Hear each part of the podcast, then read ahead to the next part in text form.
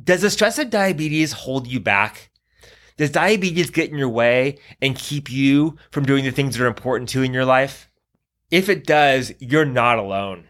The stress of diabetes is challenging, and more than anything else, it keeps you stuck. If the stress of diabetes is getting in your way and you can't figure out how to get it out of your way, I have something for you.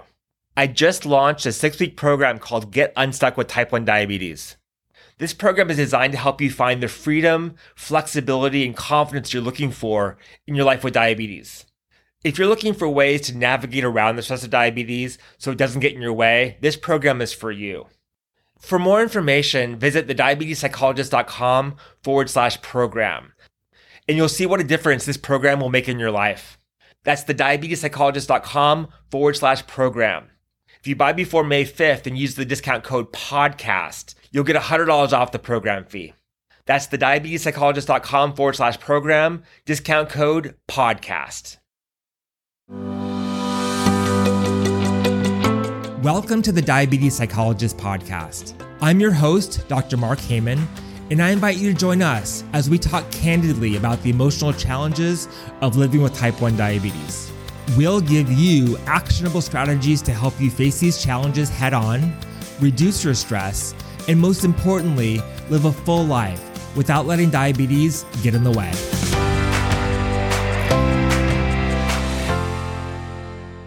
Hey there, welcome to the Diabetes Psychologist Podcast. I'm your host, Dr. Mark Heyman. Have you ever tried to describe to somebody what it feels like to have a low blood sugar? I mean, be real descriptive. When someone asks me what it feels like to be low, I usually give them a vague answer. It feels icky or it feels just like I'm not all there. But I really believe that unless you have type 1 diabetes and you go low, it's really a hard experience to explain. And when you have a hard time putting words to your experience with diabetes, it can make you feel really alone. We can't give other people the experience of going low, at least not in a way that's going to be safe. So we end up being alone in our experience with diabetes and only able to talk about it with other folks who get it, which means other folks with type 1 diabetes. I think a lot about how great it would be if we could find a way for other people to understand what it's like to have a low blood sugar, or at least how debilitating they can be sometimes. And I think the first step to this is finding ways to put words to the experience of having a low. Not the vague words that we use oftentimes, but really specific words that other people can understand and maybe even relate to. Having words to describe our experience not only can help other people understand it better, but also help people with diabetes understand and make sense of the experiences that they have. Words are powerful and words have a lot of meaning. And we need to be able to find the words to accurately describe our experiences so they truly reflect what's going on for us. And once we have words to describe our experience, it makes it more tangible and easier to deal with. It takes the experience from being this invisible monster that we can never see and never understand to being something that we can describe and make sense of and find ways to navigate in our lives. When you can't put words to something, it makes navigating around it really challenging. It also makes it hard to ask other people in your life for support around this issue when you have no idea what you're experiencing and what you're asking for. Having words to describe your experience is helpful not only for low blood sugar, but also for things like diabetes burnout or anxiety or feeling embarrassed or uncomfortable because of diabetes. This episode of the podcast is all about a really cool way that we can put words to the experience of having a low. My guests on the podcast today are Mike Lawson and Ginger Vieira. They recently wrote and illustrated a book to help kids put words to the experience of having a low so they can describe it to their parents and their friends. It also really helps kids to normalize the experience of being low so they don't feel so different. I think this book is a great resource for both kids, but I think also for adults to help us to explain to other people what having a low really feels like. This book has some really descriptive words that we can all use to explain the experience of going low, so we can help others understand this experience and get the support that we need, and also not to feel so alone in our lives with diabetes. Here's my conversation with Mike and Ginger. Well, Mike and Ginger, thank you so much for joining me today. I'm really excited to have this conversation about your new book. Thanks for having yeah. us. You bet. You bet. So before we begin, I want to kind of just have my listeners get to know you a little bit and know who you are and about your life with diabetes. So, Mike, can you go ahead and introduce yourself? Yeah, my name is Mike Lawson. I was diagnosed with diabetes about 20 years ago. Um, originally misdiagnosed with type 2 and spent a year kind of in that struggle trying to figure things out. Um, at the time, I thought it was a really unique kind of misdiagnosis, but I'm learning that it actually happens to a lot of people. Um, so I, uh, after diagnosis, found some people online in the TuDiabetes community, tudiabetes.com, and then um, eventually found a job over at Diabetes Hands Foundation and worked in the diabetes space for a bit. Now I work for a theater production company. I live in Oakland, California, and I draw pictures. Um, I have another book uh, that I did uh, a little bit before this one called Open Up Your Bag, which is also a, a picture book for kids with diabetes. So this is my second in in a in a series, I guess. Awesome. And I have to tell my listeners that Mike drew me an awesome caricature a couple years ago for an event that I did that I'm going to try to post online somewhere so you guys all can all see it because it's uh, really cool. I like it a lot. My caricatures are the best. I've got one on the back of the book awesome. that he did of me, and then he did one of himself. Yeah. Awesome. So, Ginger, tell us about yourself. I was diagnosed when I was 13. I actually diagnosed myself a week before that at the school health fair, and no one believed me. And they dismissed me. And I started crying later in the week because I didn't feel very good. And it turned out I was right. And uh, the year after that, I was diagnosed with celiac. Thank goodness Nabisco has finally come out with gluten free Oreos. I can live in peace. And I also have fibromyalgia, which I developed a few years ago my kind of um, entry into the diabetes space really came from problem solving for myself. I fell into competitive powerlifting and intense weightlifting in my early 20s, and the endocrinologist that I was seeing at the time was very dismissive and useless. And I had to figure out on my own uh, how to juggle around that. So I've written now five books, including When I Go Low with Mike. Um, the others are on pregnancy, diabetes burnout, science experiments around type 1 and emotional eating around type 1. Um, and I write content for a variety of websites, and you can find me on Amazon. So I want to really dive into the book that you guys just published, When I Go Low. So why don't you tell me a little bit about the book and what it's about, Ginger? So the book is really for any young person and maybe the older ones too. You could give this to your grandmother. Like I should send a copy of this to my aunt because she doesn't get it, you know, and I'm 35 going on 20 years with this. But it's really meant for young people with type 1 who are learning how to spot the symptoms of low blood sugars and talk about the symptoms, you know, hey mom or dad, I'm feeling XYZ right now and I think I'm low to help them catch the low sooner, treat it sooner, stay safer. So that's the biggest message. Yeah. So be able to being able to put words to your symptoms and your feelings, I think, is really an important part of living with diabetes, both to be able to communicate with other people, but also to help them to be able to understand what you're going through. So often I talk to my patients and they tell me that they go, they're going low and that their husband, wife, mom, dad doesn't really get what that means, doesn't really understand the feeling. And yeah. so being able to describe that and to be able to put words to it, especially for kids, is powerful. I mean, even as like a mother, I've had times where I know I said to their dad, like, hey, I'm really low right now. Can you stick around in the room? Because I can't handle this three year old climbing on me. And it's so easy for him to forget that, like, I really, because you're here, I'd really appreciate if you took over, you know. And I so wanted to like induce a low upon him so he could see what it felt like and it would stick in his mind more, you know. I think we always we could induce those on people, not because we don't like them, but because we want them to understand really the feeling that it is. And it's not a good feeling at all.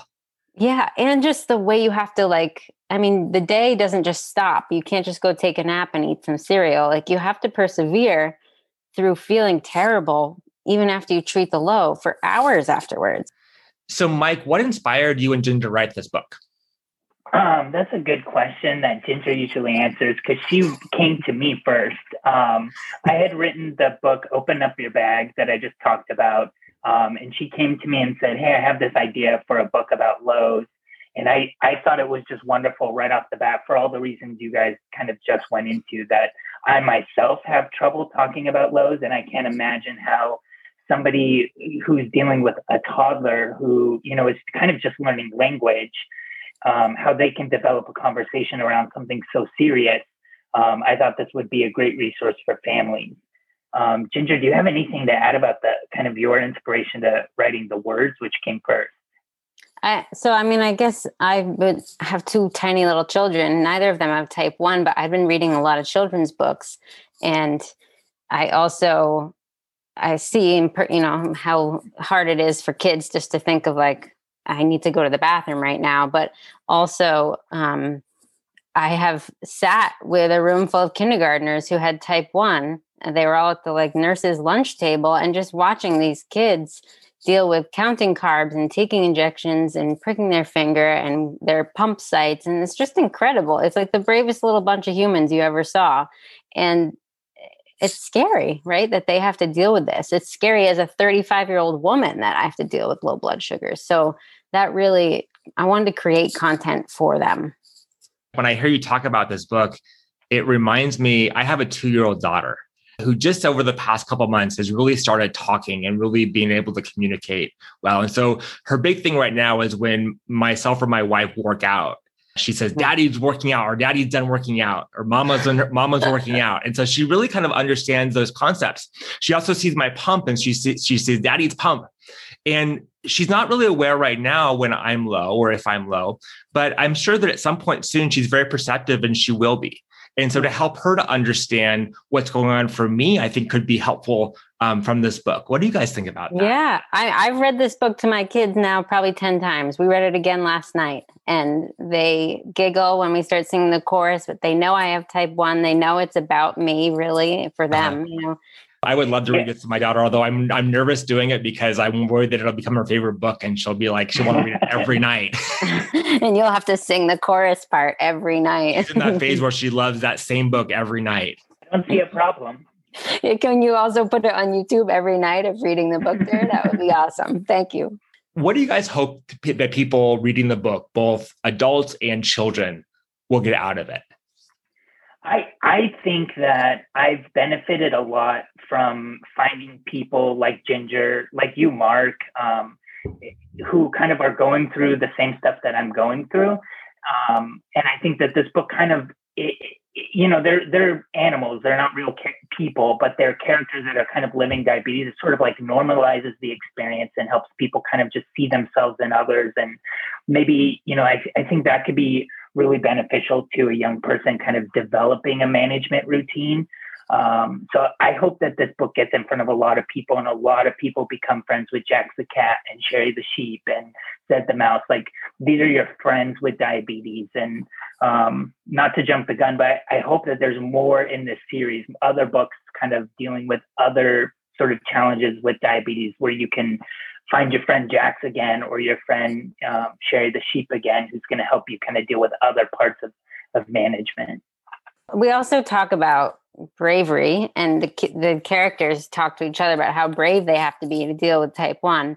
And it really, I think, when you're, if one of my children were to ever develop type 1, one thing that I know that I would really want to avoid, and it worries me when I see it in conversations online amongst parents, is instilling a feeling of pity in the child because they have to deal with type 1 you want to acknowledge like how how immense it is what they have to deal with without instilling pity because pity is just like it's a barrier to taking care of yourself and thriving right i mean you just can't thrive if you're also feeling sorry for yourself. And so i think it's a really good message for parents to help convey to their kids of like look how brave you are for dealing with this every day. And that is a feeling of courage and confidence and like look what i can go do you know?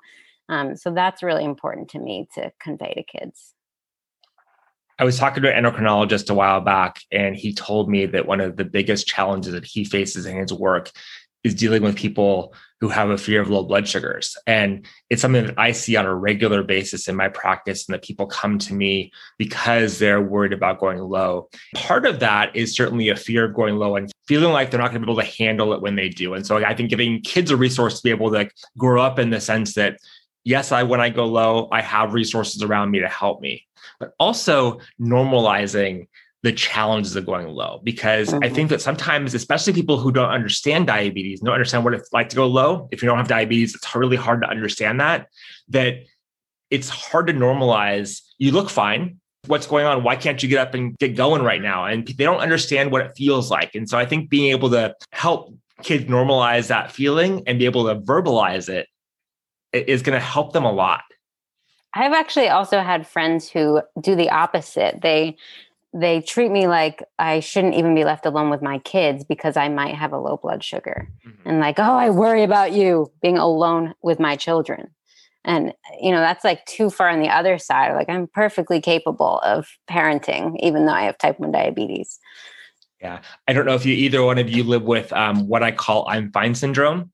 So I certainly do when I'm low sometimes and someone wants to help me, especially my wife. Um, I don't want the help, but I'm fine. Leave me alone. and, and until it gets to a point where I really should have accepted the help half an hour ago. Giving kids the ability to seek help and to get support in that can help eliminate I'm fine syndrome and kind of help help avoid some of the problems I've experienced in my life and in my relationship. I actually have a recent funny story. I don't usually go low in the middle of the night and I had a really bad sudden low in the middle of the night cuz I'd eaten pizza and I was completely winging it and my I was sweating, covered in sweat. This was actually when ACs were still on air conditioners and the room was freezing cold, but I was a million degrees and my boyfriend's trying to wake me up and he's like ginger i think you're low i think you're low and i was still half unconscious and i'm saying it's fine there's nothing we can do about it. It's just it's just shitty. We can't do anything about it. It's fine. And i did that for like five minutes before he got me to get up and eat skittles. And i was like i only want 10 skittles. I don't want to overdo it. And he's like it's freezing in this room and you don't even notice. Get up and eat those skittles until you notice. Mike you piqued my interest when you said that hopefully there's more on the horizon for you guys with these books. So can you give any, our listeners any idea about what maybe next in the lineup?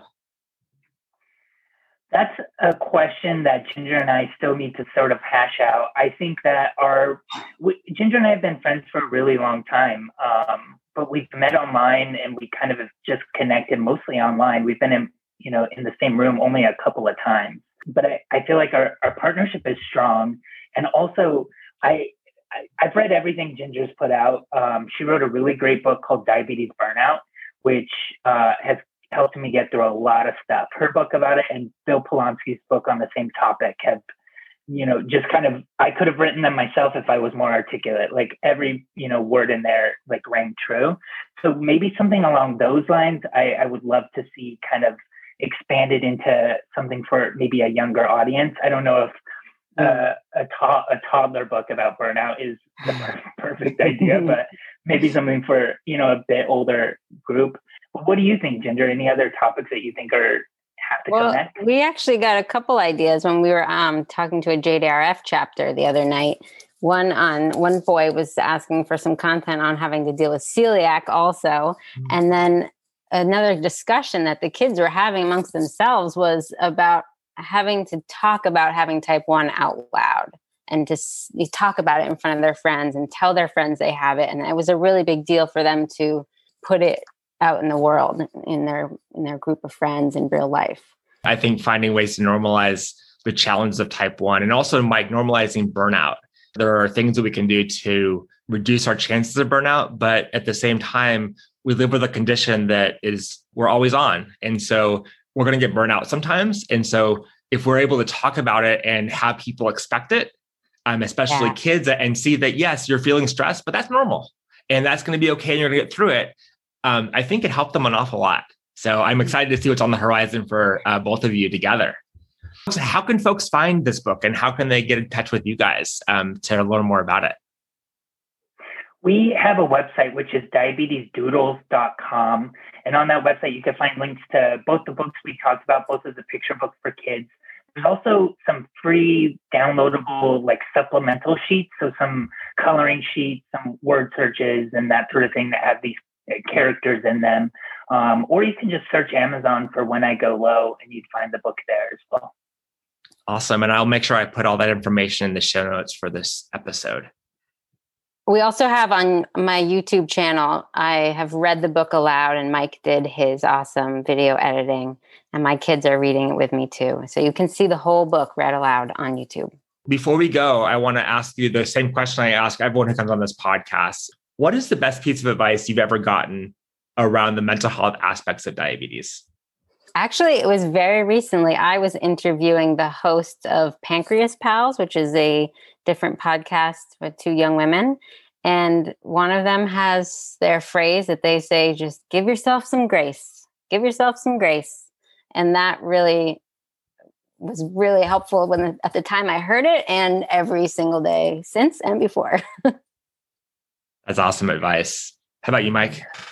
Mine's kind of similar, and I, I've received this piece of advice from multiple people kind of in this field. I feel like I've heard something similar from you, Mark, and also something from you, Ginger, about how like a number isn't sort of a judgment, but it's really just kind of a piece of information that you need to, you know, act on. And, you know, that's kind of it. It's not a judgment on me, and it's not, I, I kind of have a perfectionist sort of attitude where if you know a number isn't perfect and i don't even want to test it i don't want to see it and that doesn't mean that it doesn't exist it, it really does need to kind of i need to register it i need to sort of collect the info and then create a plan when i'm sort of in the, in a good place it's similar advice to the to the advice that our friend adam brown gives a lot is that a number is more like a gps reading mm. and it, it hmm. tells you where to go as opposed to anything about you and what is right or wrong with you I like that. I hadn't heard that from him yet. Cool.